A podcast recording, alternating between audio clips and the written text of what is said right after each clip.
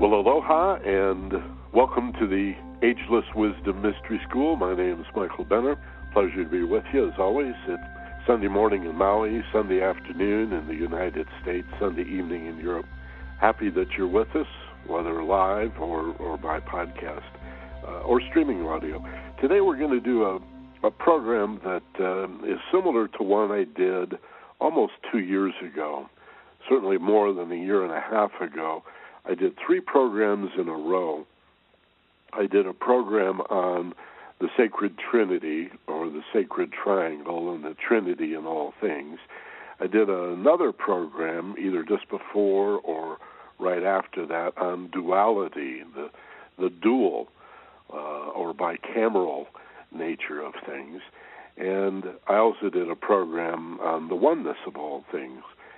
And um, put those together. I don't remember if I went one, two, and three. I think I probably went three, two, and one.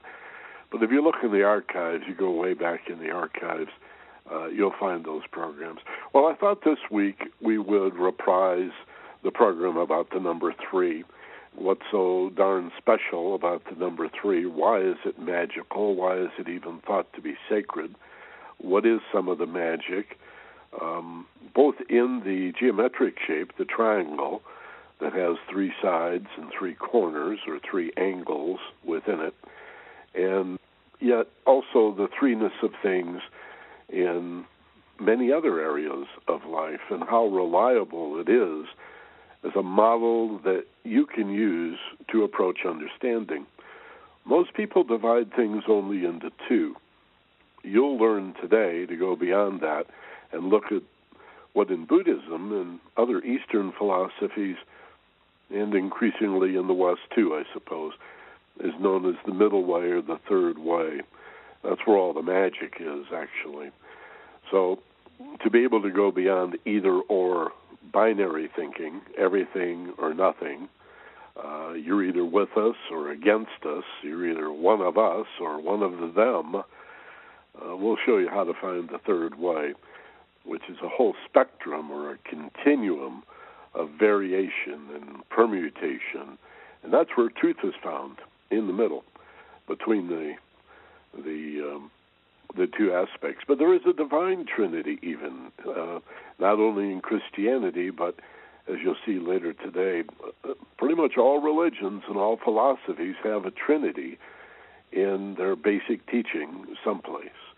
And uh, that's what we call the magic triangle, the divine trinity, and it also has a lower correspondence in you. You are a trinity in your mental, emotional, and physical natures. So what contrasts that to a better understanding of what the divine trinity is, why the Unitarians and Trinitarians can't seem to get along, and again, what did the ancients have to say about the triangle? Um, not only the Pythagorean right angle triangle with a 90 degree uh, angle in it, but all triangles and the nature of triangles and and tripods as well. The old three-legged stool, the African three-legged stool, is um, part of uh, truly ancient mythology, and so I'll do my best today to bring this all together for you in a logical and meaningful way that you can then use to help better organize your world. I, I, I suppose it's natural to divide the world into two. We see so much duality around us the yin and the yang, the male and the female, or gender of things, uh, positive and negative polarities. Um, we have two rather independent, largely independent hemispheres in our head to handle two very different kinds of operations or mental functions. But um, we'll break that open and show you the third way, the middle way, and then you'll have that forevermore as a tool to use, approaching all kinds of problems. Beyond duality, the Trinity in all things, and the sacred triangle. That's our uh, our topic for the day today. So I'll do a presentation, and then uh, in about 30 or 40 minutes, we'll ask for your questions and your comments. you can participate uh, or just listen in, actually, in uh, two ways either by the web feed that, uh, that brought you here, uh, or now that you're here, uh, looking at the web page, you also have the option of uh, listening in on the telephone. And so when we come to the point of participation, you'll be able to ask your question or make your comment either by text on the web. And if you notice in the lower left, you see a text window you can open and close. Uh, you'll also see other controls, including a chat room you can visit at some point. Not too many people go in there, but you're always welcome to. You never know who you're going to meet in there. That's available for the length of the webinar today. And if you're on the telephone and we come to the uh, place where I ask for questions and comments, um, I can unmute callers one at a time, but you have to press star two on the keyboard to let me know that uh, you want to ask a question. So at any point uh, in the program, if you're on the phone, press star two, and when I go to the console, I can see that your hand is raised. Okay, see how that goes. So two ways to listen in, and if you wish, two ways to participate. Um, by the way, if you go from the web to the telephone, don't be surprised at the timing gap. It's about 18 seconds usually. Um, the phone is live, live, and the web is delayed about 15 to 20 seconds. So that accounts for that. It's just in the way the web works. It, it takes a while. So, with that, let's uh, let's talk about uh, the threeness of things. I uh, I think a, a wonderful oh wonderful place to begin actually is to get you on board with this other tab or this window that I suggested you open up. I don't usually ask you to do this, and you certainly don't have to, but I thought it'd be fun if you want to follow along. Um, open a new window or a new tab on your browser. And again, whatever browser you're using, if you click on the File button next to the name of the browser in the very top row, very top screen, you'll see um, a menu will open up, a flyout, and you can choose to do one or the other. And open either a new window or a new tab and go to theagelesswisdom.com. This is my website, one of two sister websites, along with focusedpassion.com, that pretty much covers everything that we do. The THE is part of it, as you probably know, after the W's, theagelesswisdom.com. The W's a dot, theagelesswisdom.com. And then uh, when you get there, click on the home page to come inside and you'll see on the left side a column, a frame actually, of a number of navigation links or commands. And if you just scroll down to Wisdom Nuggets, it's about three quarters of the way down. Underneath Abolish War and Abolish Hunger, you'll see Wisdom Nuggets. And if you click on that, a page will open up with a whole bunch of free articles. Come back here sometime and have fun clicking around the inside. Oh, so many wonderful articles on esoteric philosophy and science. The one I want to call your attention to is in the first column, and it simply says three, the Divine Trinity. Okay? So after the W's, dot theagelesswisdom.com when you get to the splash page, click on Home to come on in. On the navigation commands on the left, click on Wisdom Nuggets. And when you get to that page, click on the article in the first column that says 3, the Divine Trinity. Okay? Let me just read this over. First of all, we have a couple of pull quotes about the number 7 in Revelation, there are four or five different mentions of the seven spirits before the throne. Here's one of them Um, says, Grace to you and peace from him who is, and who was, and who is to come. Do you see the three there? Who is, and who was, and who is to come. That's present, past, and future. One of the threes we'll talk about today. And from the seven spirits who are before his throne. And then we have St. Beatus uh, saying, The Spirit is one in name, but sevenfold in virtues. Now, you see, Michael, I thought you were going to do a program on three, and now we're getting one and seven. well, seven is, in many ways, like three, in that three has one above, one below, and one in the middle. Seven has three above, three below, and one in the middle. So, what's important right off the bat about both the number three and the number seven is that they're odd numbers with a middle. If you draw an equilateral triangle, uh, and then below it draw another equilateral triangle upside down, the three above and the three below, and you bring them together so they overlap, you have a six sided star, which is the Star of David, and uh, a holy icon in the Jewish or Hebrew religion, that six pointed star made out of two equilateral triangles. So there's a seven in there, even though you see six points on the star. It's three above, three below, and then bringing them together in the middle. But let's look at what else I've written here. The inherent power of the number three has amazed philosophers and mathematicians for thousands of years.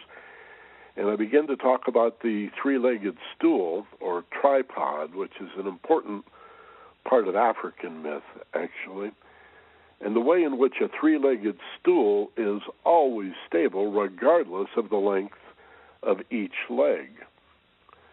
Well, doesn't really matter how long the legs are on a tripod. You've probably played around with a camera tripod, or maybe the the stand that held your Christmas tree had three legs, because it's more stable than four legs, or five legs, or six legs. If you have four or more legs on a stool or a table, they've uh, they've got to all be the same length, or you're going to get some instability and some rocking, right? One or two legs, it's not even self-supporting your stool or your table. But bang, three legs, rock solid, no matter how long the legs are, just doesn't matter, right? It would affect the plane of the top of the table or the plane of the stool you sit on if one leg was very much longer than the other two. But in terms of its overall stability, rock solid. And that's part of the power of the tripod, and I think a good place to begin. This is where the ancients began, pondering the triangle. For the three legged stool does trace out a triangle. Each leg comes down, if you can visualize it, at an angle on the triangle. There is a, a triangle at the bottom of the stool. Again, might be equilateral, most likely is an equilateral triangle if the stool or the, the table is well made, but it need not be. That adds to its stability, certainly. But the length of the legs is irrelevant. And again, doesn't happen if the stool or table has one or two legs. It won't even stand by itself. Four or more, they've got to be even.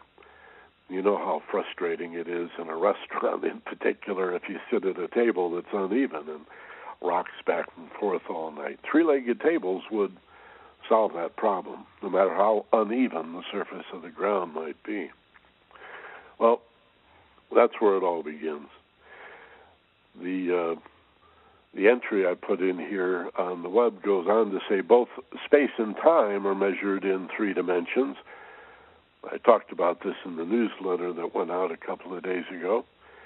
Uh, height, width, and depth in space.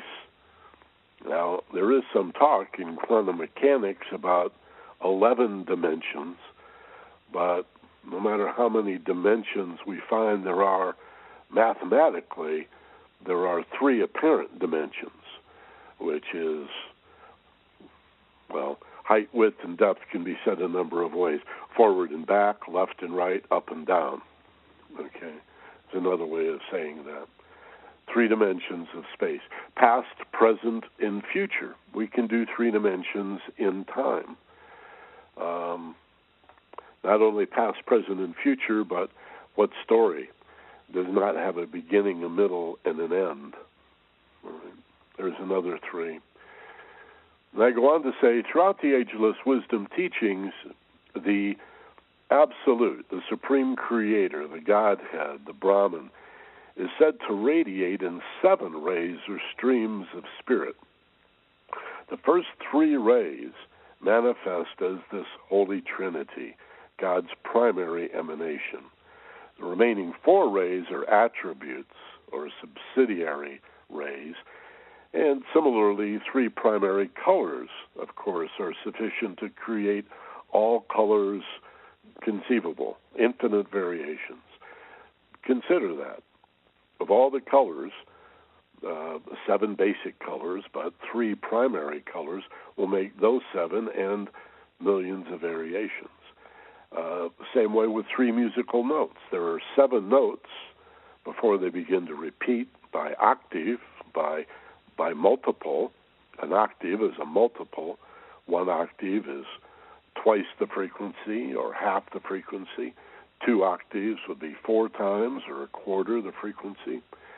And within that seven, within that scale, however, of seven, the first, the third, and the fifth make a perfect chord, a major chord or a minor chord, three out of seven. In both cases, color and sound. It's no coincidence. So the number three, we really have to begin by saying the number three is sacred. It catches our attention in this three legged stool. But when we begin to look at what we know of science and nature, of the three dimensions of space, uh, the three dimensions of time, and the threes that come out of seven musical notes. Three allow three are primary, three primary colors in your TV. It's red, blue, and green. It's different depending on whether you're using color as pigment or color as light. Which three are the primary three? But I don't want to get too far afield. That three comes out of the seven colors in the same way, three three notes are major notes that come out of the scale of seven. So three's relationship to seven is important. Okay, seven is three above, three below, one in the middle, and three is a simplified model: one above, one below, and one in the middle. From here we go to the ancient Tao Te Ching, uh, which was written by Lao Tzu approximately 2,500 years ago. And this is, I think, rather profound and significant. It is a saying in Taoism that from the Tao, spelled T A O, but pronounced like Tony Dow. That's all we can think of. Beaver's older brother. Uh, Dow, D O W. It, it's pronounced like it's a letter D, David even though it's spelled T A O. From the Tao comes forth the One. From the One comes forth the Two. From the Two comes forth the Three. And from the Three comes forth all things. Lao Tzu from the Tao Te Ching. Now, you might say, well, on the surface, that's absurd. That's ridiculous. That says nothing right? And I can see where that might not, on the surface, speak to you. but if you look at it for a while and consider this is great wisdom from a long time ago, uh, kept alive and handed down generation after generation for, well, the 2,500 years since Lao Tzu wrote it down, and it was ancient wisdom when he wrote it down 2,500 years ago. So there's got to be something to it. Let's take a look at what it is. Hold on a second.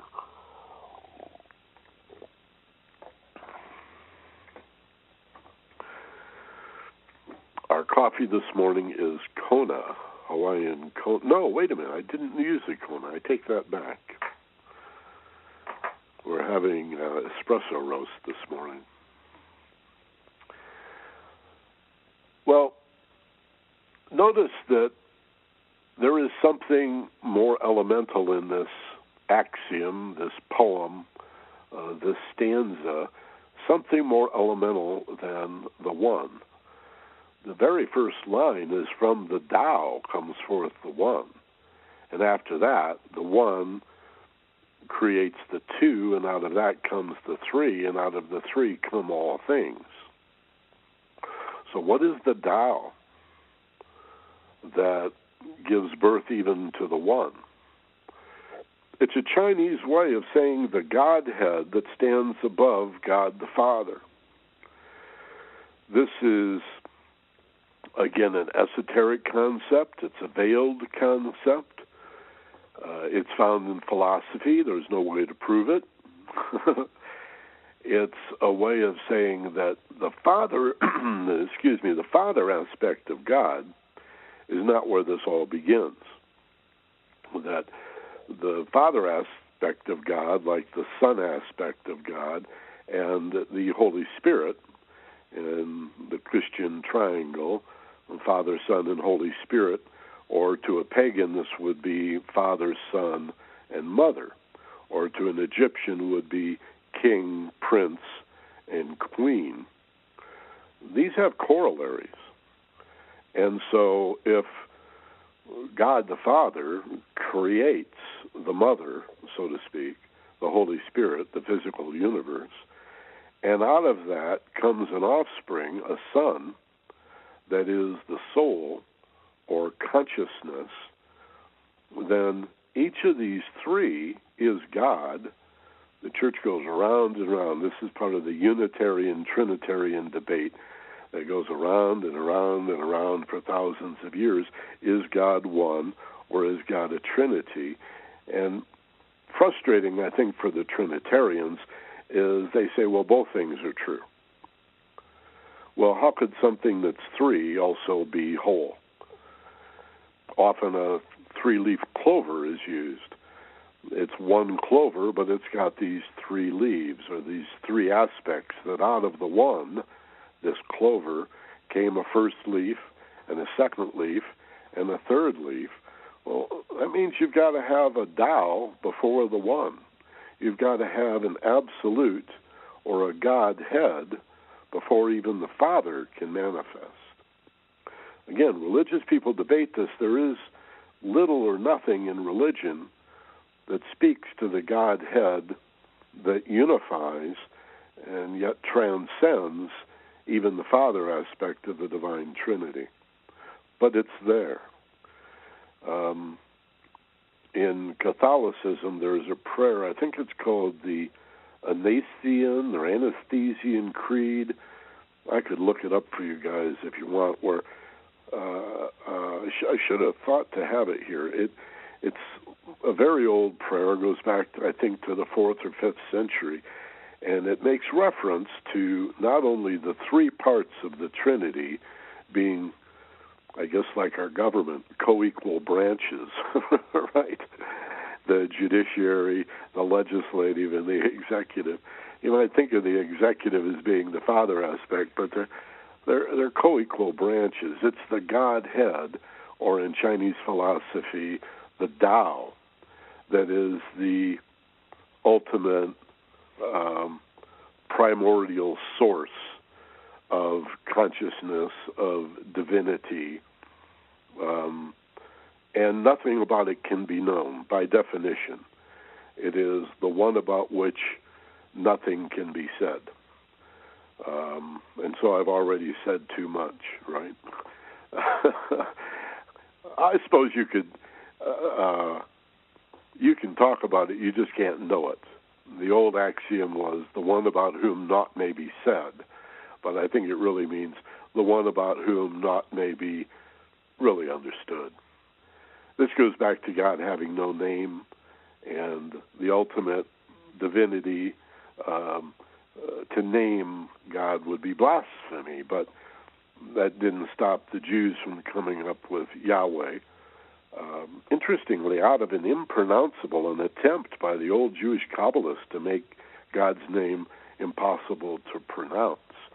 And they used to spell it I H V H, or sometimes you'll see I H W H, or a few minor variations of that, as if it would be impronounceable, but um, it came out Yahweh. Um, and Jehovah came out of that. And of course, the Muslims' name for God is Allah, and the Christians' name for God is Jesus. And and Christians are constantly conflating the Son and the Father to the point that the Father is often lost in the mix. And yet, Christ, the only prayer he ever taught was to the Father. He didn't say, Pray to me. He said, Pray to the Father. And that's where we got the Lord's Prayer, Our Father who art in heaven. I, I don't know how many Christians realize that was really the only prayer Christ taught. So, this is, uh, I don't want to get uh, sp- spend uh, unnecessary time on this point, but it helps the Unitarian and Trinitarian to come together if you recognize this idea of a Godhead above, uh, above and primal to, uh, primary to, or fundamental to uh, the Father, the Son, and the Mother aspect, or Father, Son, and Holy Spirit, if you will. They just took women out of the the equation there. Um, that helps to understand and resolve this this apparent conflict. Is God one thing? If so, what are these three parts? Well, having a Tao, a unspeakable Godhead, the absolute um, uh, source of all divinity, above even the Father aspect, helps to resolve that. And again, it's it's it's found in all the esoteric traditions. It's found in all religions. In other words, it's just um, a little bit harder to uncover in some than others. If you're with me on the website here at theagelesswisdom.com, you'll notice the uh, the next section is on the Rosicrucian cross, and uh, I think the first thing to point out here is that you've got three steps. Actually, that's not the first thing I mentioned, but I'll call your attention to it now. The Rosicrucian cross sits at the top three steps, and um, this uh, trinity of steps is also a reference to the threeness of things. The cross itself, you see the threeness in the vertical uh, member, that's one. The horizontal member is two, or three actually. The horizontal is actually three. The heart in the middle is actually two. And if you look under the title, The Rosicrucian Cross, spirit, consciousness, and matter, in esoteric philosophy, is called the causative triangle. The causative triangle from which all things come. In other words, spirit gives birth to matter, the father creates the mother, and out of the interface between spirit and matter, between father spirit and mother matter, springs a son uh, or a daughter, if you will, an offspring. Remember, this is coming from ancient times when women were not venerated in many cases. And so we uh, refer to the mother aspect as Holy Spirit rather than mother, and we refer to the offspring as the son rather than the daughter. But the important thing to understand here is that consciousness is a function of spirit coming into matter uh, at the interface of spirit and matter is the soul or your conscious awareness. The soul is consciousness itself. That conscious awareness itself stands between the two worlds of spirit and matter can be a breakthrough for many people. This stops people in their tracks often. And then if you begin to look at the cross, as it was conceived in ancient times before the crucifixion of Christ. There is a pre Christian cross. The vertical member of the cross is like a bar magnet, where its polarities are spirit and matter. The horizontal member of the cross corresponds to the material end of the bar magnet, but it's risen up. It's rising. It's going up toward the top. Sometimes you see a cross with two or three horizontal members, each one a little bit shorter than the one below it, indicating again this rising up of the material world toward the top of the vertical bar magnet, toward spirit. This is consciousness raising, and it's represented by the rose at the intersection of the vertical and horizontal. The horizontal, of course, the horizon, the physical world, and that it has its polarities corresponds to the yin and the yang, the ebb and the flow, you know, in breath and out breath, the expansion and the contraction. We all have our good days and our and our bad days. That's the the swing of the pendulum here, left and right, and even round and round as far as that goes. And so that corresponds to the horizontal member. That's the, uh, the third element. The material world is represented by the horizon, and the vertical is again like a bar magnet with its polarities not opposites, but complements.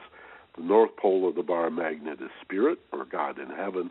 The south pole of the bar magnet is the material world, the matter, the mater, or the mother aspect. If you remember that the material world, the word material means mother. it helps take the take away the controversy when you say Father, Son, and Mother instead of Father, Son, and Holy Ghost or Holy Spirit. Uh, there should be no debate there. I'd like to also speak quickly about the lower correspondence uh, to um, this divine trinity of spirit, consciousness, and matter, or Father, Son, and Mother aspect. Uh, the lower correspondence to the divine trinity is the triangle in man, the three legged stool, if you will, in every human being. And there is a major clue to this veiled concept in Catholicism, and most Catholics are not even aware of it. The priests know, they're taught, but why they don't pass it on, I'm not sure. Um, I'll have to ask a priest sometime. Why don't you explain to people what the sign of the cross really is? If you're Catholic, if you were raised Catholic, or if you know a Catholic, you may be familiar with the sign of the cross, where in most cases, upon seeing a crucifix, or in certain other cases, you know, you'll see uh, you'll see uh, a football player make the sign of the cross before he goes into the football game, or uh, you know, the, uh, a boxer will make the sign of the cross before the bell rings. It's just to bless yourself, basically. And the saying is the affirmation that you make when you touch first your forehead is in the name of the Father. And you're touching your forehead. And then the second step is to touch the area of your heart, the breastbone, the sternum, but just a little to the left, where the heart is. You touch that and say, in the name of the Son. And then the third step is to touch each of the shoulders, left and then right, as you say, in the name of the Holy Spirit or the Holy Ghost which again is the mother, but the church pulled the women out early on. In the name of the Father, you touch the forehead. In the name of the Son, you touch your heart. And in the name of the Holy Spirit, or the material world, the mater, the mater, the mother, you touch your shoulders. Head, heart, shoulders. What are they doing? And why would you do this for 2,000 years and not tell the people what they're doing or why they're doing it? Well, excuse me. Well, most of you have probably guessed already what this lower correspondence of the divine Trinity in man refers to. In the name of the Father, you touch your forehead. The Father aspect of God corresponds to God's mental nature, the mind of God, or God's will. Sometimes the Word of God or the divine plan. Okay? This is the first of the seven rays. This is the first element of the seven. It's primary to all seven and clearly primary to the first three. Remember, we talked about the seven spirits out of the throne uh, that stand, seven spirits that stand before the throne out of Revelation. And in Christianity, what does that really mean? there are these seven rays, these seven notes, these seven colors, three of which stand out. That's what we're talking about. The second aspect of God, the Son, if you will, or the daughter, the offspring of spirit and matter, of the Father aspect and the Holy Spirit Mother aspect, is the soul or consciousness. This is divine love. This is what Christ and Buddha represent. And you've got it in you. It's a higher heart, not the emotional nature, but the higher heart capital L love, right? Or if you ever see these pictures of of Jesus with a heart on the outside of his body, that's what that's a reference to. The higher heart or the sacred heart, the soul, the soul aspect. And so you touch your heart in the name of the Son, you see. And then the shoulders, so it's in the name of the Father, the Son, and the Holy Spirit the shoulders are the Holy Spirit, again, the material world, the physical world, the mother aspect, and the shoulders correspond to the body. So, how cool is this? The Divine Trinity has a lower correspondence in you. Your mental, emotional, and physical nature, your thoughts, your feelings, and your behavior and health. All right? is a lower correspondence to the divine Trinity. The Father aspect, in other words, corresponds to the mind of God. The Christos, or Buddha nature, corresponds to the heart, and the soul of God, divine love. And the third aspect, the material universe, the physical universe, corresponds to intelligent activity, God at work. The will of God and the love of God at work in the world is the mother aspect. This ought to help you understand why the gender overlay on divinity. Why do we portray, or have our ancestors portrayed, God is masculine and its creation is feminine? right? Mother Earth. It's primarily because spirit is causative to matter, and the material world stands receptive to spirit. In nature, the ancients were able to see clearly that in the vast majority of animals, it was the male animal that went out and hunted, that um, brought home the bacon, so to speak, that initiated through its um, its perseverance uh, the the mating, and it's the female, on the other hand, who chooses the gene pool. She's the one who says yes or no. She's receptive or she's not receptive. There are some exceptions to this in nature, but generally speaking, the the female is the receptive one who chooses the genes, so to speak, uh, even before birth, sperm and egg. uh, the sperm is causative and the egg is receptive.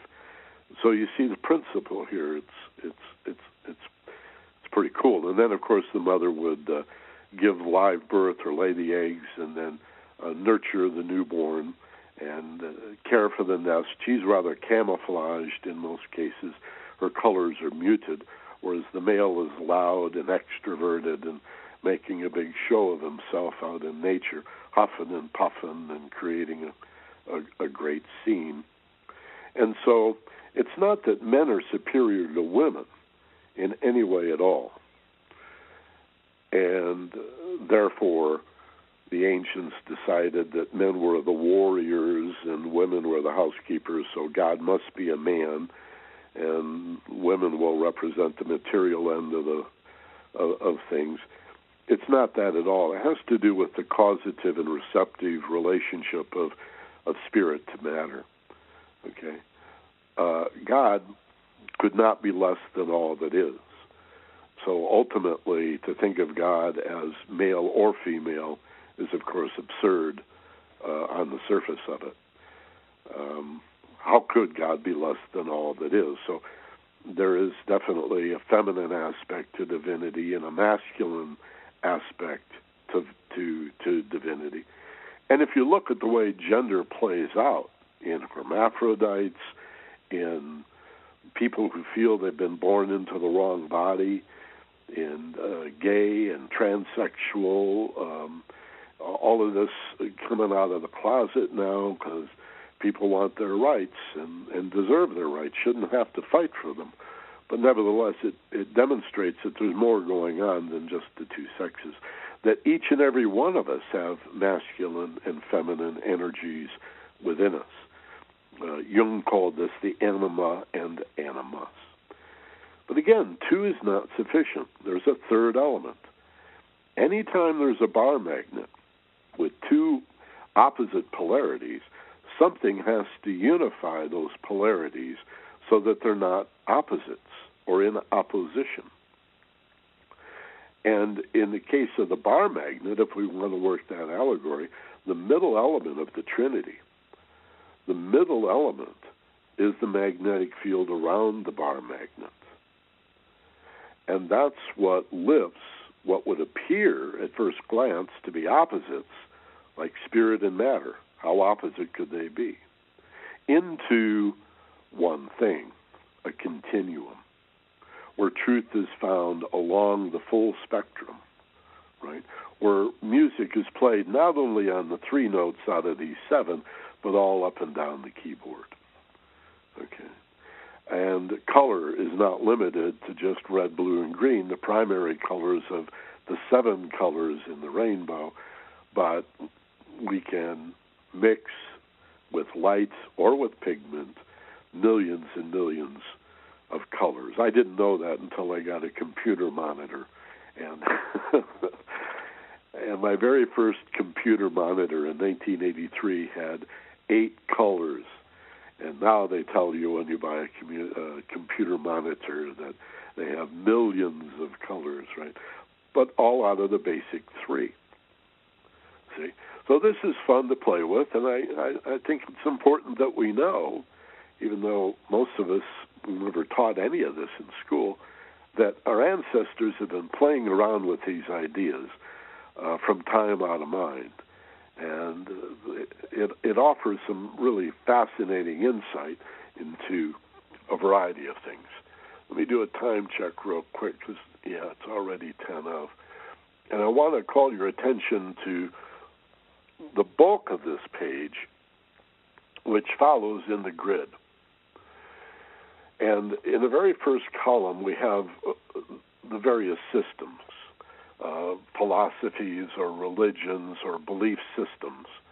And then in the three yellow columns that follow is the cause, the path, and the effect, or the receptive end. Cause and effect is cause and receptivity, okay? Giving and receiving. And the middle element in every trinity is the path or the means by which energy, consciousness, awareness activity of some sort moves from cause to effect, always through the path. Now, we can do this vertically, except it would be pretty hard to represent if I did uh, father, son, and mother vertically, or cause, path, and effect vertically. It'd be pretty hard to represent. So I, I, I turned it on its side 90 degrees so that we could scroll down and look at these from left to right. So it starts with obviously cause and effect with the path in the middle. You can see that on the page in front of you. And then we begin to go down through these belief systems, first looking at each row. Later, we'll look at the individual columns, or I'll invite you to come back and look at the individual columns and see how everything in column one causes, everything in column three receives or is an effect, and everything in the middle column is the path. So, probably the most basic would have to be cause and effect along a given path, or causative and receptive via a way, a via, a way, a road, a path. Right. Then the most generic would be God, soul, and man. Okay? God, soul, and man. Notice the next two, I have arrows going left to right and right to left, talking about creation and redemption. For in all religions, there is some cyclic, if it's not the wheel of rebirth, according to the laws of reincarnation and karma in Eastern philosophy, there is incarnation and redemption. So you still have this cycle. And so I, am showing involution is going from left to right. The cause is involved via the path, which is the soul, into mankind. And then mankind, again, through the soul, as consciousness, redeems itself and lifts itself back in the opposite direction toward the Godhead.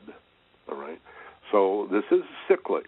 This is round and round. This is, what do they say in Buddhism, as surely as the wheel of the ox cart follows the step of the oxen, round and round and round, the wheel of rebirth. Then I put the already mentioned causative triangle of magic and, and manifestation, where consciousness, as the soul, again, in the middle, is the mediator, the medium between spirit and matter. And this is so magical because, by and large, most people don't understand what consciousness is we believe, most of us, and are taught to believe, that our thoughts and our feelings and our behavior is all of the material world and would be over here in column three.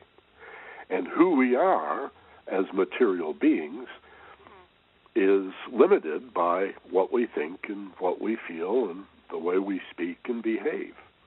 Uh, you can throw health in there as well. In fact, identity is always this middle path the essence of who you are is always in the middle. And so you are of spirit, you are of matter, you stand a leg in both worlds. You're the north pole of the bar magnet and the south pole of the bar magnet, but you're also incarnated consciousness. And it's your conscious awareness that forms the heart and soul, shall I say, of your identity.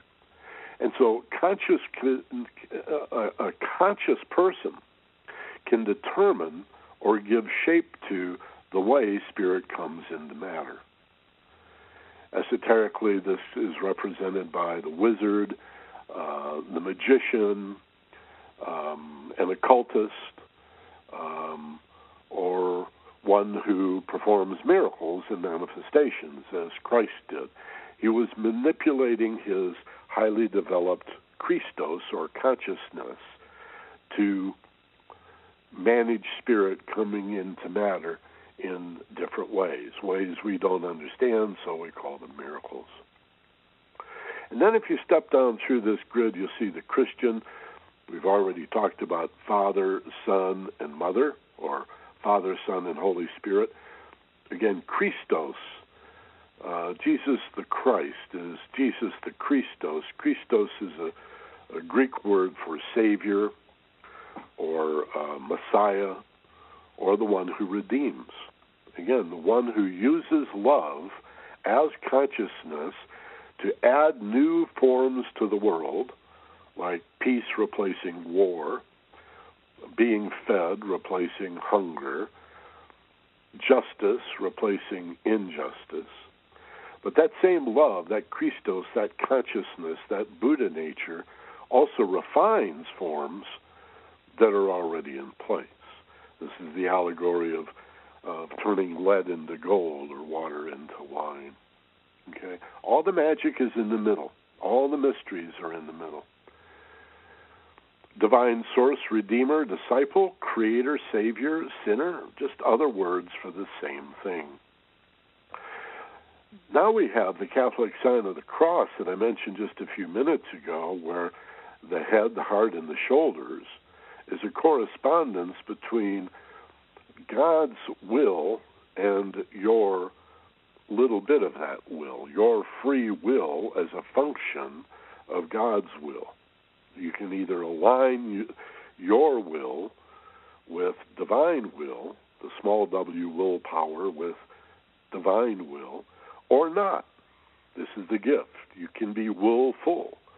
You can do things you know are wrong or bad or hurt other people or not for the greater good. You can choose to do that. Many people do. Okay?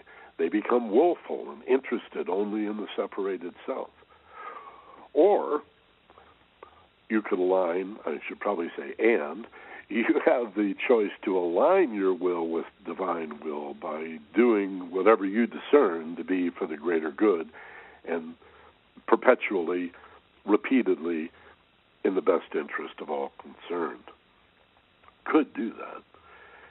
And uh, and so here again, the the the head, the heart, the shoulders, corresponding to divine will, divine love, and intelligent activity. The working out, the third part, um, the physical, the shoulders, the material world, is the working out of God the Father as divine will, God the Son as the soul or divine love, working in the world in incarnation through intelligent activity to experience life.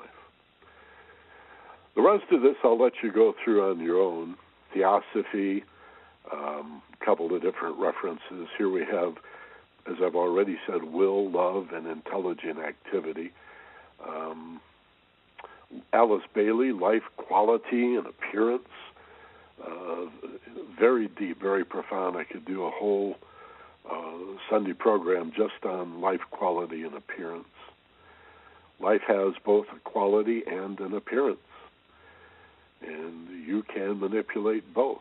You can, once you identify as the quality, as the soul, the life that's been given to you can take any appearance you'd like it to take.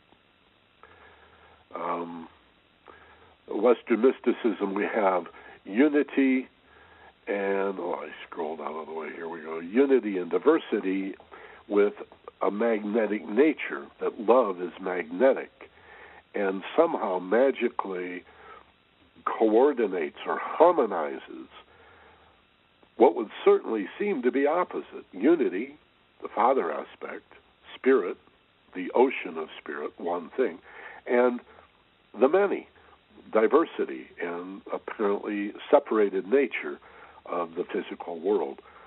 How can the one or unity manifest as the many, separated diversity, without being diminished or even affected? Only through the magnetic nature of love as consciousness. And you can begin to play with this.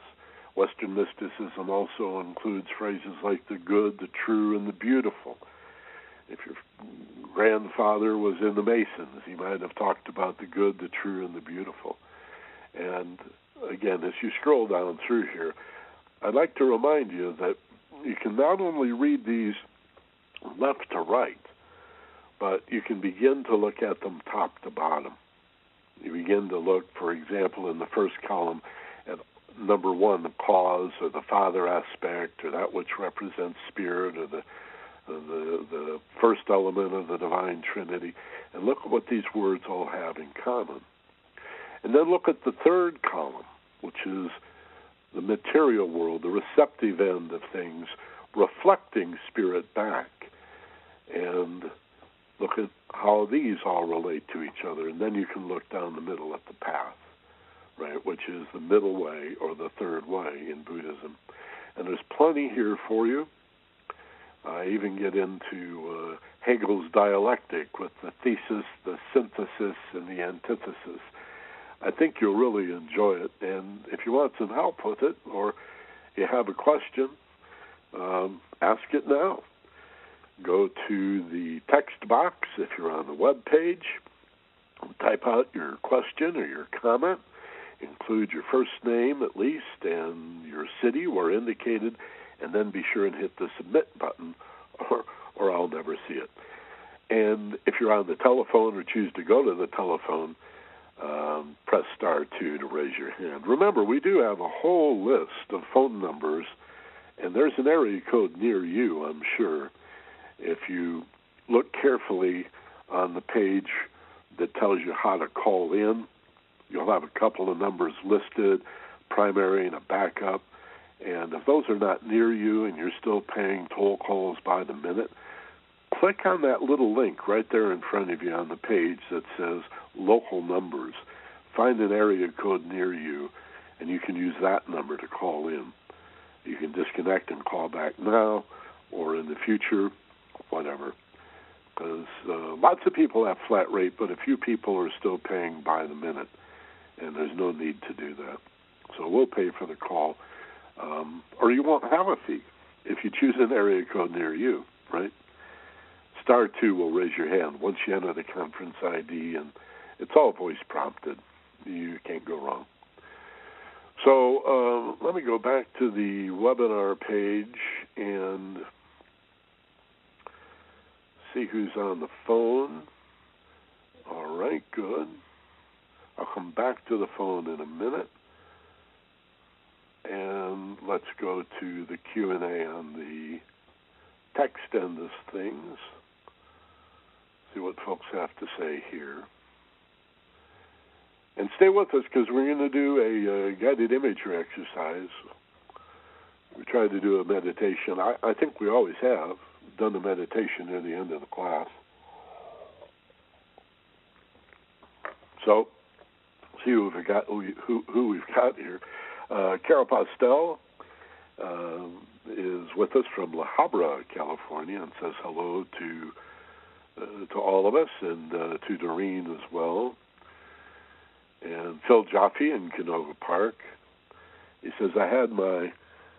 I, I, I have to, I think it's a good idea to pre-read Phil before I go ahead and uh, read it out loud. Oh, this is interesting. Doesn't relate particularly to the class today, but Phil's talking about a change in consciousness he's had about eating meat. And that uh, he had not eaten red meat for over five months and found some in the freezer and uh, he ate it, but it didn't digest good, didn't feel good, tasted like dead animal. You know, that happens. That happens. That's again an example of uh, your consciousness raising, and uh, even on a physical level, when you stop eating um, big pieces of meat, uh, you lose a lot of the bacteria that your body has held so that you can digest that meat. So it gets real hard to digest. Um, you know, vegans can eat a little bit of meat. Right? They say all vegetarians cheat with bacon once in a while, or you know, a little bit of chicken broth or something like that, and it won't upset you. But yeah, you just eat a big piece of muscle, and uh, that can be real hard on your system. And then Phil makes reference also to God as it, where we were talking about God as having no gender or uh, sexual distinction.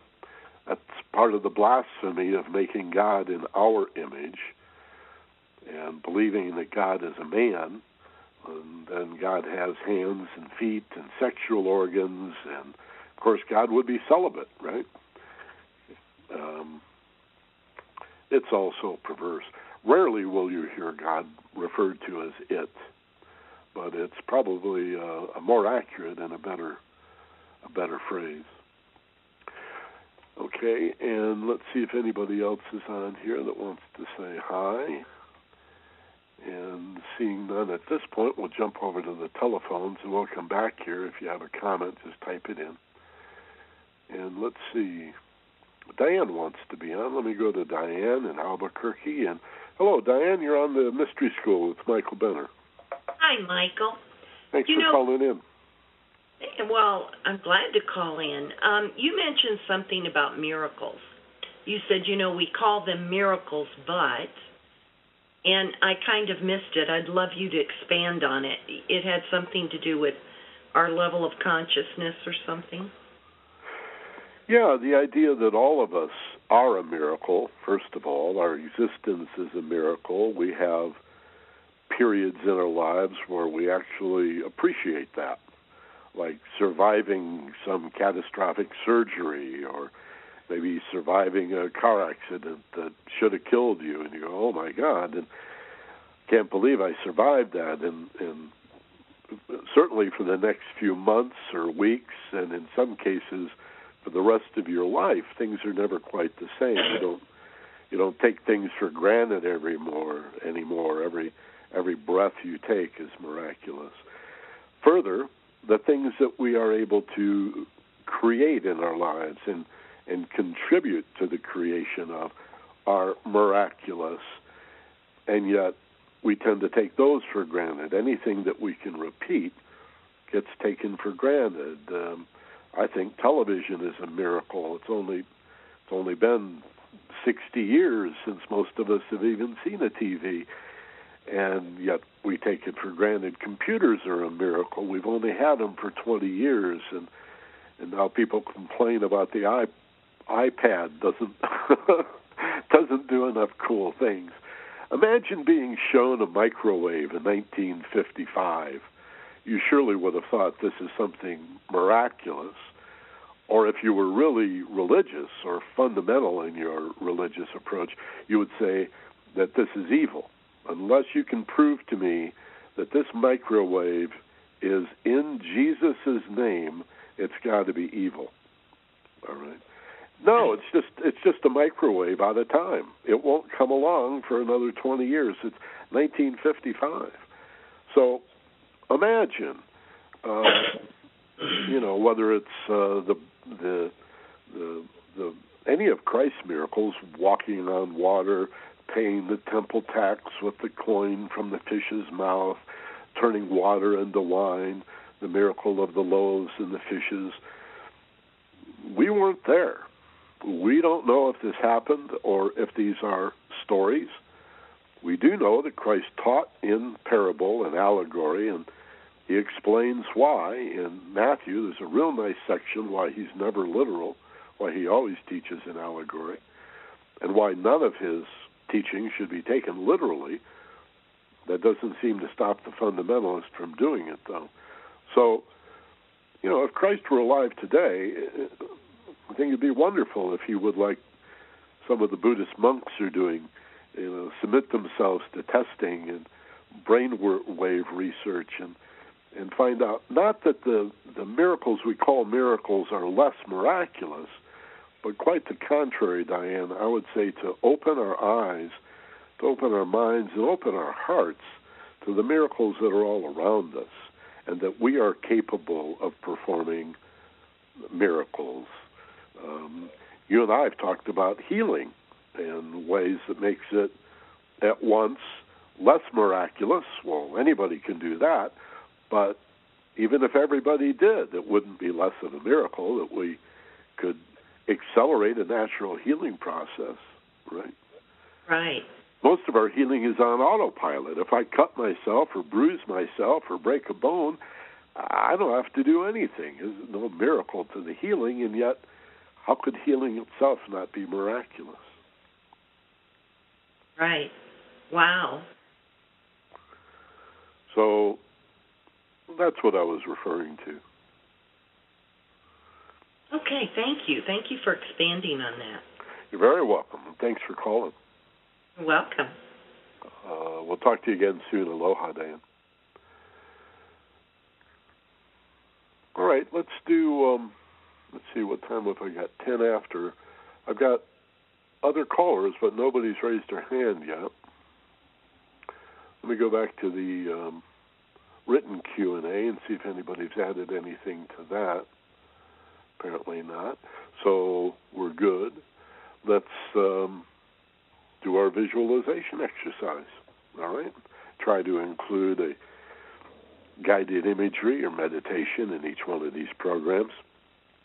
So whether you're with us live or via the podcast or the stream, if this is a good time for you, then uh, get comfortable. I'd like to recommend that you sit up. Um, you can do this laying down. Lots of people prefer to, but it's likely you'll go to sleep if you do. So, sitting is a, a better way to do it. But again, I don't want you. Uh, I don't want you to think of yourself as rigid, like a two by four. I want you to think of yourself as balanced, so that you can lean back against some pillows, still be essentially vertical, and the key word is balanced, so that you can release all the muscular tension along your back, in your neck and in your shoulders, in your hips, all of that tension that you might think is holding you vertically, you can let go of all of that. Because the first thing we do to create mental focus and emotional tranquility is to breathe, to close our eyes, and to begin to feel safe and relaxed.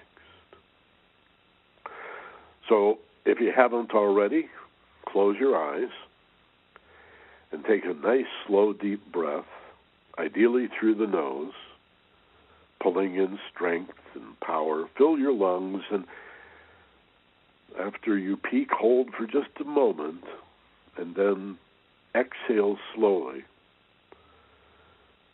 again through the nose, and go beyond where you normally stop before taking a second slow, deep breath. And if I seem to be going too slow, that's just because you're still tense and you need to breathe eight or ten times a minute. But ah, as you become safer and more relaxed, you'll be able to breathe more slowly. And so take three or four of these nice, slow, deep breaths in, slow as you can. Hold, and then exhale just as slowly. And feel the letting go, feel the relaxation, muscles unwinding Turn your breathing over to autopilot when you're ready. Just let go. Your body will breathe itself, all by itself. Let go. And spend another few moments on how it feels in your body to release tension, to feel really, really safe and relaxed. Think of your muscles as feeling like butter on a warm day, slowly softening and yielding from the outside of your body, the various layers of skin relaxing, the muscle and connective tissue, the ligament, the tendon relaxing, right down to the skeletal level, every joint relaxing, feel the letting go.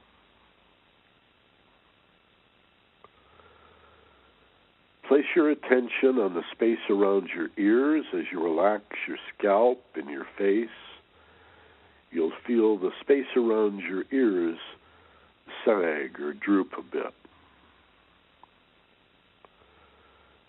It's quite surprising the first couple of times you do it how much tension you hold in your scalp and your face. Even though these are tiny little muscles, feel the letting go, feel the ears droop. And now put your attention on the bottom of your nose, on that ridge line of cartilage between the nostrils. Gently, effortlessly,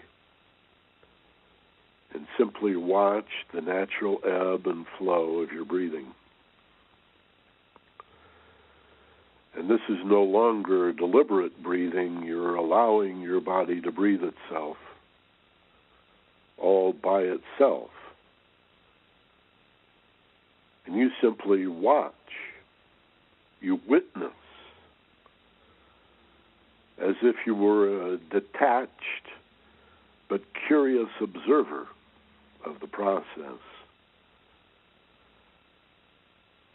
And in this way, your body is still, your mind begins to quiet. Every distraction you release is part of a process of the mind slowing down. And you're noticing by now that your emotional nature becomes more tranquil. Your emotions are less disturbing as you become more and more relaxed, physically still, mentally quiet, emotionally calm and peaceful.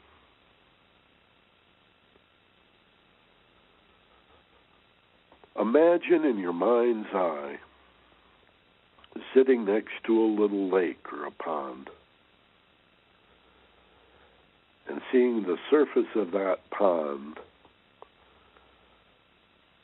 slowly becoming tranquil.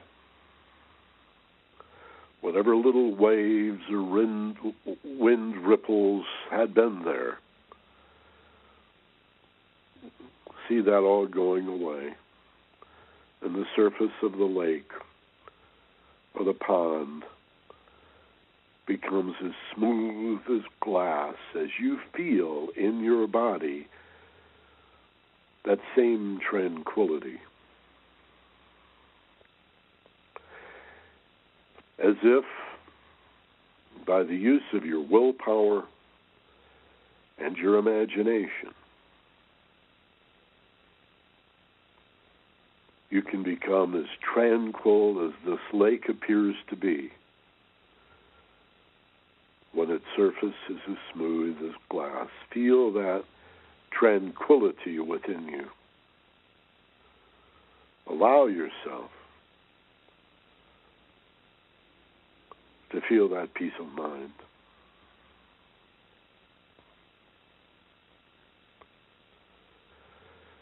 And reflect upon that self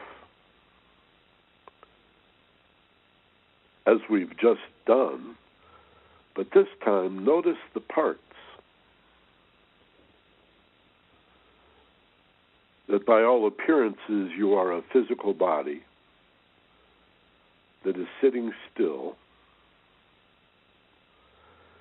You have a mental nature which you've learned to quiet or allowed to become still. And you have an emotional nature that you can tranquilize in the best sense of the word, allowing it to become peaceful and undisturbed.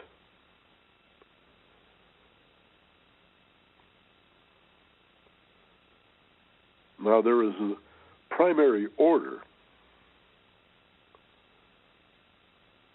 when you choose to align yourself with a deliberate activity. Something as simple as speaking or putting the teapot on to boil. Initially, there's a back and forth between thought and feeling, where you may have several thoughts and several feelings go back and forth so quickly, so seamlessly, that you usually don't even distinguish between the two. I feel like I think, I think like I feel, I feel, I think, I feel, I think, I feel, I feel, I think.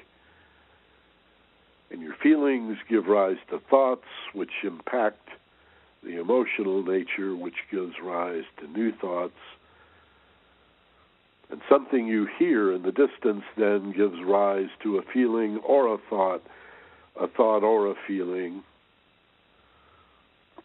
But in the back and forth of things, when it comes time to direct ourselves into the world, to consciously commit ourselves to a particular task or behavior, we can either lead with the emotion and go right into the behavior and think about it afterwards, which is what most people do most of the time, or we can use states like these meditative contemplative, reflective states. To practice being less impulsive and more willful. So that the back and forth of thought, feeling, feeling, thought, thought, feeling, thought, thought, feeling, feeling, thought, thought, thought, feeling, thought, back and forth and back and forth. When you're ready to take action, it's the thought that is the chairman of the board. It is your will, your willpower, your free will that initiates the feeling that you choose to follow that thought. A positive feeling that will reinforce and motivate the thought into action. Or sometimes we find ourselves to be victims of negative feelings that quickly lead to negative thoughts and shoot down, damage, and even destroy that great idea. Because negative thinking and negative feeling has become habitual. Because you get some benefit or secondary gain from refusing to be responsible for what you say, what you think, and what you feel. We play victim on all three levels. I am a victim of my thoughts. I am a victim of my feelings. I didn't mean to say or do that. I'm a victim of my own behavior. I didn't mean it. Okay. Most people, most of the time, will follow the thought feeling back and forth ping pong game with a strong feeling and a behavior that they think about later. Those thoughts are less rational than rationalizing we do what we do usually, and unfortunately, not because of what we think, but because of the way we feel when we're not thinking. And then we take the behavior, the action, the speech. It does affect our health, by the way. And then think about it afterwards. This is called emotional polarity. The emotion led to the action, followed by some thought. The process when done more consciously, more purposefully, and more correctly, is to follow the ping pong game of thought, feeling, feeling, thought, thought and feeling, feeling and thought, back and forth, back and forth.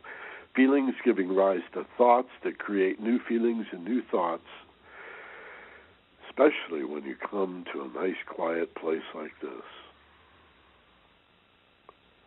You follow it with a deliberate thought as energy, and then a feeling as the force behind the energy, and then your behavior in the world. It's as if your thoughts are like the steering wheel of a car that determine your direction. The emotions, if they're negative, they're like the brake, and positive feelings are like the accelerator. And the speech, the behavior, the action and activity in the world is the car moving forward.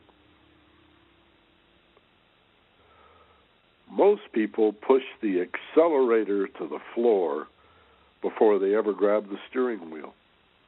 And they may go, but Lord knows in what direction. If, on the other hand, you have very little emotional feeling about something, your your thoughts are clear, you point the car with the steering wheel in the right direction, but you're not going anyplace. Maybe you're afraid to, so your foot's on the brake. Or you've let go of the fear, but you haven't gotten excited yet. You haven't pushed down on the accelerator. You need both, but the order is critical. First, the steering wheel, the thought to determine direction. This is the energy. And then you move your foot from the brake to the accelerator, from the fear to the enthusiasm and the excitement, or not. Maybe you decide you're not going to go after all. but when you're ready, you certainly have to get excited. This is the force or the drive or the push, the push behind the energy, don't you see? I mean, an idea that you don't care about is an energy with no force behind it and it just sits there and floats around like so many other great ideas that you never did anything about. Number three, because you didn't care about it enough. Number two, it's got to be thought, feeling, action. Check it out, feel it out, act it out. It's the way we described that in the early 80s when, when I was first doing these seminars. First the thought, the energy, then the feeling, the force, that creates the outcome, the action. But look, we find ourselves now through the looking glass. It begs the question who's driving the car? And, uh, and Michael, how did you trick me into giving up my helplessness and my victimization? I thought I was the street, and I just got driven over right? I didn't know I was the car, or more to the point, the driver. And if my thoughts are the steering wheel, and my emotions are the pedals, and my behavior is the physical car itself moving, then who's in the driver's seat? And that's the fourth element. The middle of the seven the one that stands above the three, but below the divine Trinity. Three above, three below, and one in the middle. You are the soul, the conscious aspect that decides which thought to turn the steering wheel toward, that then applied the force of the emotional excitement and enthusiasm moving your foot from the brake to the accelerator, and lo and behold, now you're creating outcome. This is called mental polarization, and it's done from the perspective, the somewhat elevated perspective of the overshadowing soul. In form, but above and free of form, it chooses the appropriate thought and then the appropriate feeling to create the appropriate outcome result. or behavior. Plato talked about three parts, but of course he wrote about the mind, the body, and the soul. Like so many people, he simply conflated the mental and emotional nature into the mind. And even today, you know, you go to a medical doctor and he or she wants to know how you feel physically. You tell that person your symptoms. And if you have a mental or an emotional problem, you go to a mental health specialist and they ask you how you feel. And you tell them what you've been feeling emotionally and maybe some of what you've been thinking. But even today, we tend to conflate thoughts and emotions and think of our emotional nature as part of the mind. Mind, body, and soul, then the soul would actually be, in the model I'm talking about today, that fourth element above the lower three, that overshadowing soul. So it's mental nature, emotional nature, and physical nature as the steering wheel, the pedals, and the car itself moving forward. But who's driving the car is your conscious awareness, yourself as soul. And that's not true for most of us. We're not driving with awareness. We're not living our lives by making conscious choices. We feel more like the street being driven over or a parked car that got smashed into, even though you weren't really participating in the game. You were just parked on the side, but you got smashed into. And we court, and uh, and uh, what's the word I'm looking for? It's like courting. It, I, there's got to be another word for it, but it's like we look for ways to be helpless, as if there's some merit or benefit in being a, a victim who really has no responsibility whatsoever for our thoughts or our feelings, much less our behavior. So when you want to sort it out and take control in your life, see it this way be mentally polarized. Point the car in the right direction in that ping pong of thought, feeling, feeling, thought, thought, thought, feeling, thought. Get your thoughts straight. Get your thinking straight. Be clear, detailed, and precise in setting goals and solutions and desired outcomes. Then add the emotion, the positive emotion, and you'll find your car moves forward in the direction you want to go. Now, there is such a thing as hurt feelings, obviously. What is the role of the brake? What is the role of the fear? How do we lift the hurt and negative feeling into a positive feeling? The part of us that really wants to be the helpless victim into a more responsible individual. That's emotional management. We've talked about that in the past. I promise you, we'll talk about it more in the future. How to how to manage just the pedals, just the emotional nature. Because negative feelings, like negative pain, uh, physical discomfort, physical symptoms are valuable. They're jam packed with information, and so your negative emotional feelings as symptoms are also very, very valuable. But that's all part of a process of getting to a place where you can drive the car. So, next time you catch yourself rationalizing your speech or your behavior by saying, Well, I felt like it, consider that that feeling acted out without thought was probably not you at your best. But if you thought first and then impacted the emotional nature and then worked it out into the world, and and and then see that lower correspondence of the mental, emotional, and physical as reflecting the divine will, divine love, and activity in the universe and align yourself with that. Be a reflection of that divine Trinity. Understand what the Catholics are doing, even if they don't, by making the sign of the cross and touching their forehead in the name of Father Spirit, touching their hearts in the name of the Son, the Christos, the Buddha nature, divine love and the shoulders as intelligent activity, the working out of divine will and divine love and form.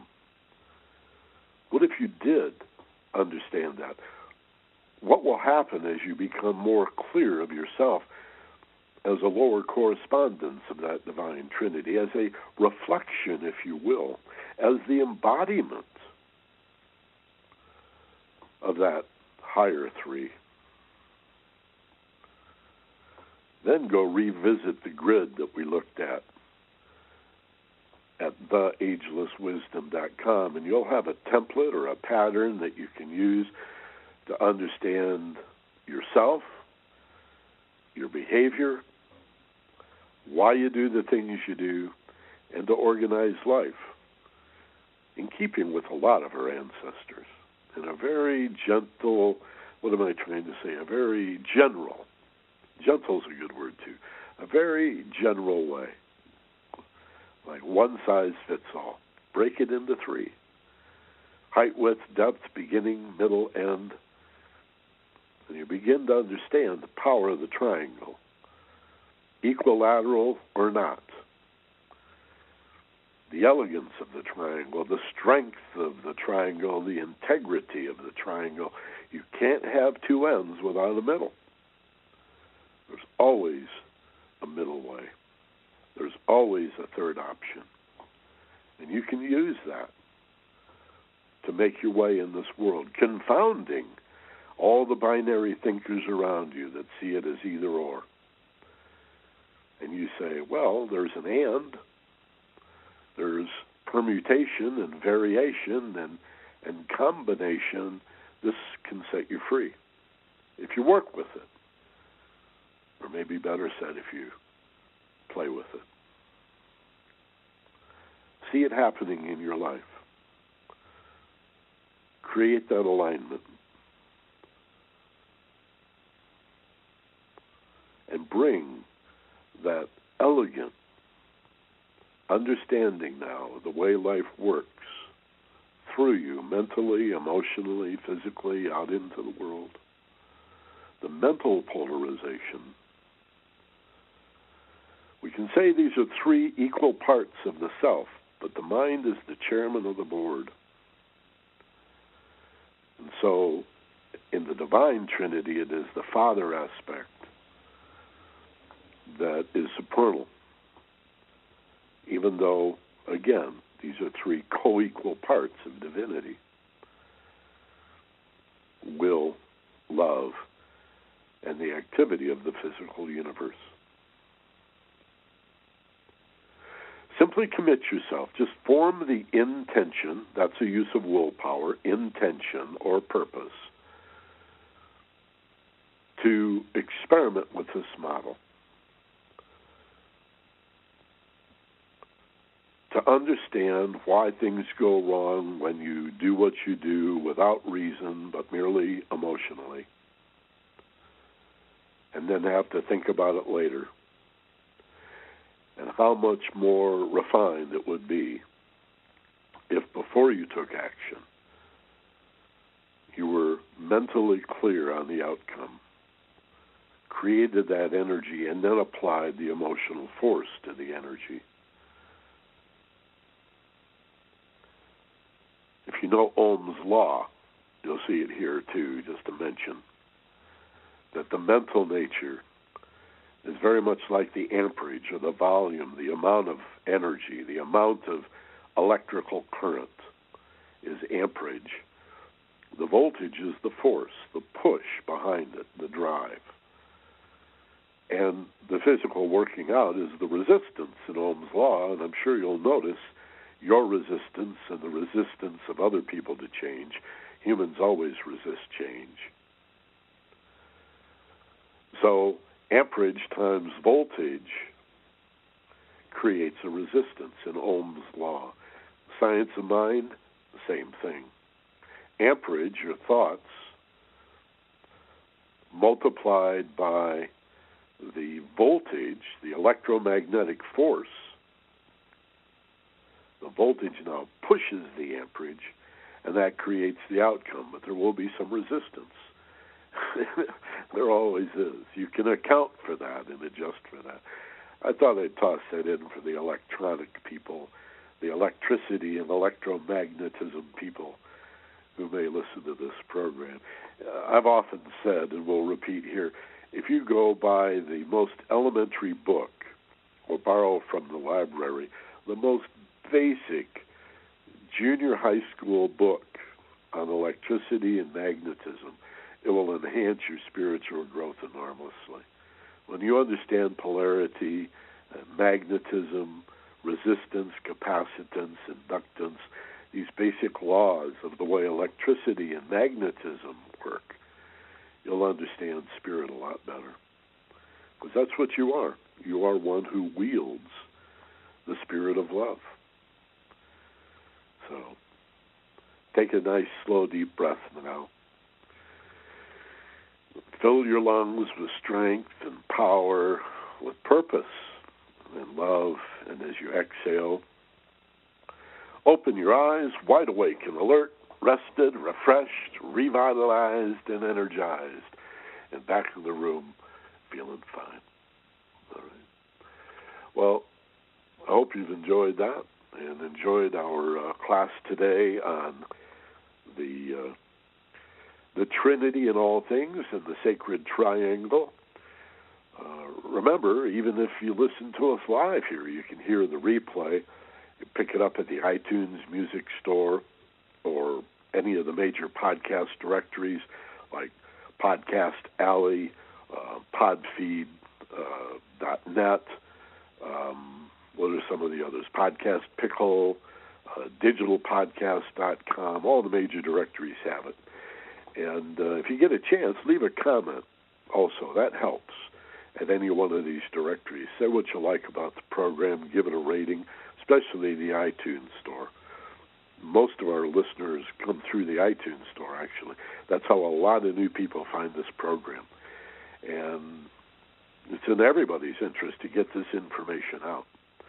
To promote not only this program, but others like it. When you come across a woman or a man doing this kind of work to develop the consciousness of human beings, who they are and why they're here and what we're capable of doing, promote their programs as well. And uh, let's get this out. Politics is not the answer. Unions aren't going to save us. Corporations aren't going to save us. Institutions aren't going to come to our rescue.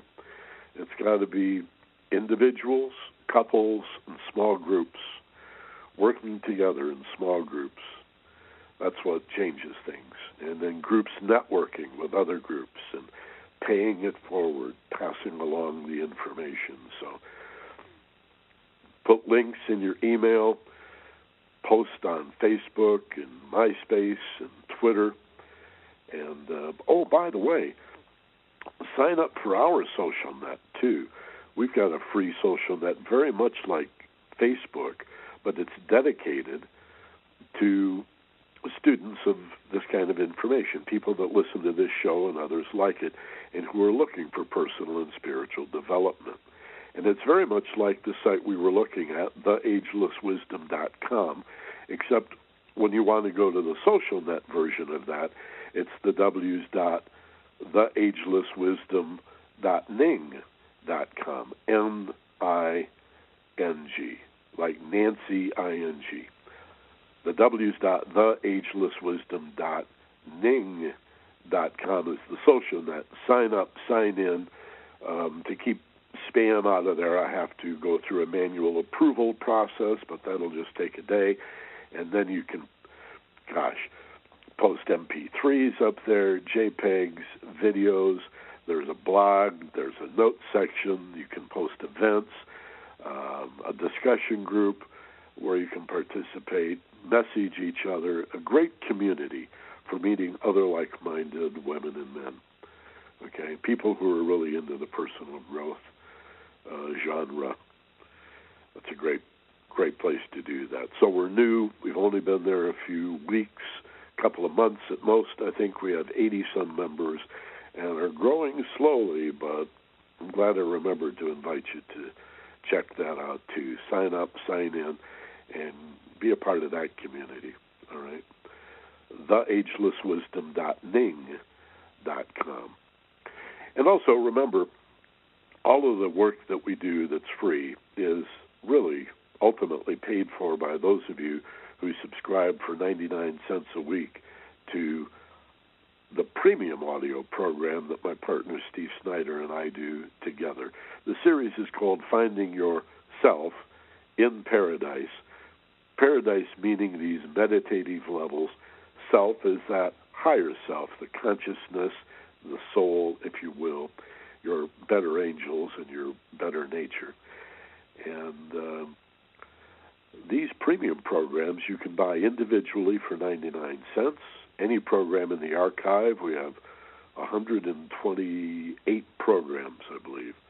128 programs in the archive. Any one of those for 99 cents, any combination of them for 99 cents, or just subscribe for 3.96 a month, and you get four more free programs. So you'll now you'll have 10 free programs.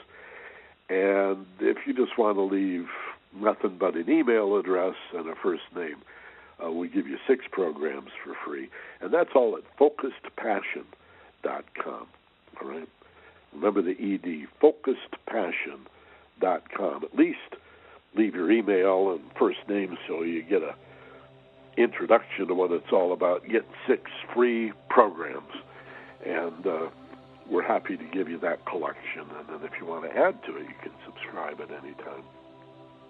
Well, thanks again for being with us today. I've enjoyed it. Hope you liked it too and got something out of it. We'd love to hear from you. Again, join our um, Ning site, theagelesswisdom.ning.com, and you can message me there. We can communicate back and forth. I'll see you on Facebook and Twitter and talk to you next Sunday with any luck at all. Have a wonderful week. As always, be gentle, love life, and take care of each other. This is Michael Benner. Aloha from Maui.